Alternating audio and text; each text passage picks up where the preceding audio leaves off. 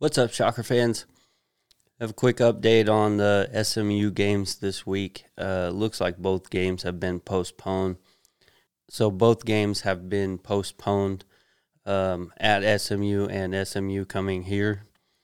Um, it looks like uh, if you listened to the coach's show last night, uh, Coach Isaac Brown was um, he was talking about trying to reach out and possibly schedule a non conference game.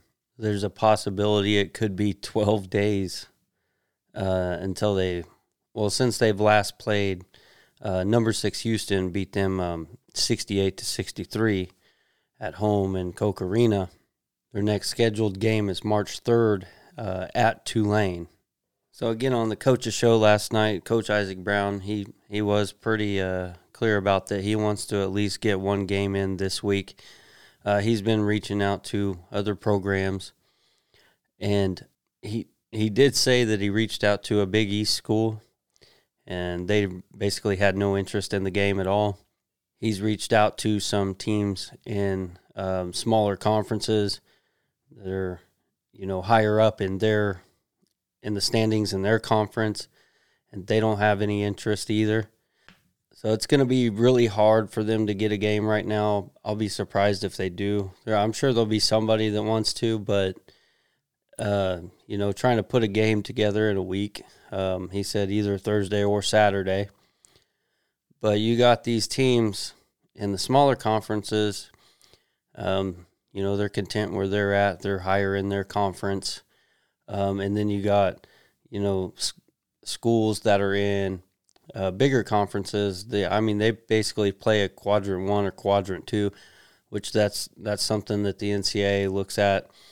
It's part of their new um, the the net ranking system and defining a win, whether it's a quadrant one being, you know, one of the better, the best wins, or teams to play. But those those schools and conferences that are playing quad one, quad two games all the time it, it's really no benefit to them, is what they say. Um, comes back to us. It's just hard for us to get a game. They they know we're doing good. Uh, they know that this Shocker team is really capable now. Uh, what gets me is there. Uh, here's some other news. Like, okay, so the the new AP rankings came out yesterday, and the Shockers are uh, in vote receiving votes sitting at about 36th. And you're in first place in the American over a team that's ranked number six. And he, you're only sitting about at number 36 in the in the in the rankings, which is no big deal. I mean, it's cool, it's nice, but we know this team is capable of, you know, playing with anybody right now. But Coach Brown did say he's looking for a team that would be valuable to their resume, and he is also looking for a road game. Even it it doesn't really matter. Uh, he's ready to play. You know him and the team. They're ready to play anybody that'll take them right now. So all in all, I think they're doing their best to see what they can do to get a game this week. Um, hopefully, they can get one. If not, he said they're just going to keep practicing.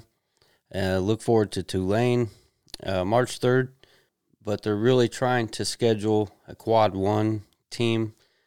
So, but you have that risk with uh, what he was talking about last night. If you, you know, you schedule, you you say like a lower quad one team in the 35 to 70, 38, 35 to 75, whatever the lower part of the quad one ranking is well, then you so if you can only get that game on the road and you take a loss, you know, then that hurts you too. So there's a lot of things they have to weigh out. Um, you know, I wouldn't be worried about this team taking on anybody on the road right now. Uh, they're determined. Uh, they're they're playing great together. They're having fun. Uh, everybody's got each other's back. Uh, it's a it's a great group of guys. So as of right now, that's all I have. Um, no pregame show still from SMU, and it doesn't look like that's going to happen unless it's in the uh, conference tournament. Might try to make a video later on recruiting. They have been uh, making some offers for the 2022 23 season because you have these guys that are on the team right now. They, this whole team can come back right now next year, senior or not, because of the uh, the NCAA ruled that this season doesn't count against their eligibility. So, senior or not, they can come back next year. We basically could have this whole team back next year. The last recruit we had for um, that was still on the board for next season. Uh, so I'm going to go ahead and look this up right now for the 2021 season.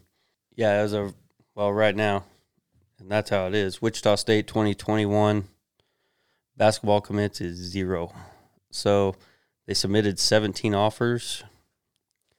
Uh, who you, Jalen Miller, he ended up signing with Rutgers, Bryce McGowens, Nebraska, Tamar Bates, Texas, DeMarco Dunn, North Carolina.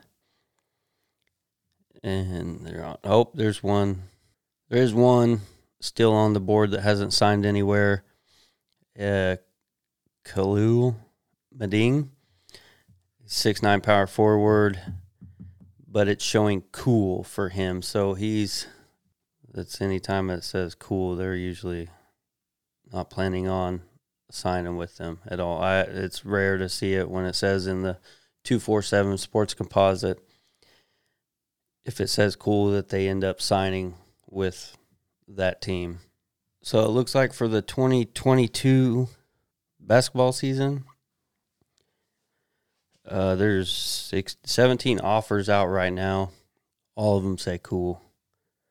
Um, that's something. Those could start flipping though this year. You know, after the conference tournament, depending on how that goes. That far out, I'm not too worried about when it says cool in here, but you know, this late in the season for you know the 2021 class and only having one player left on the offers and it's saying cool, I'd I'd be really surprised if he ended up swinging back this way. All right, so that's it for me. I'll keep sharing articles as I see them. That's about all I have right now.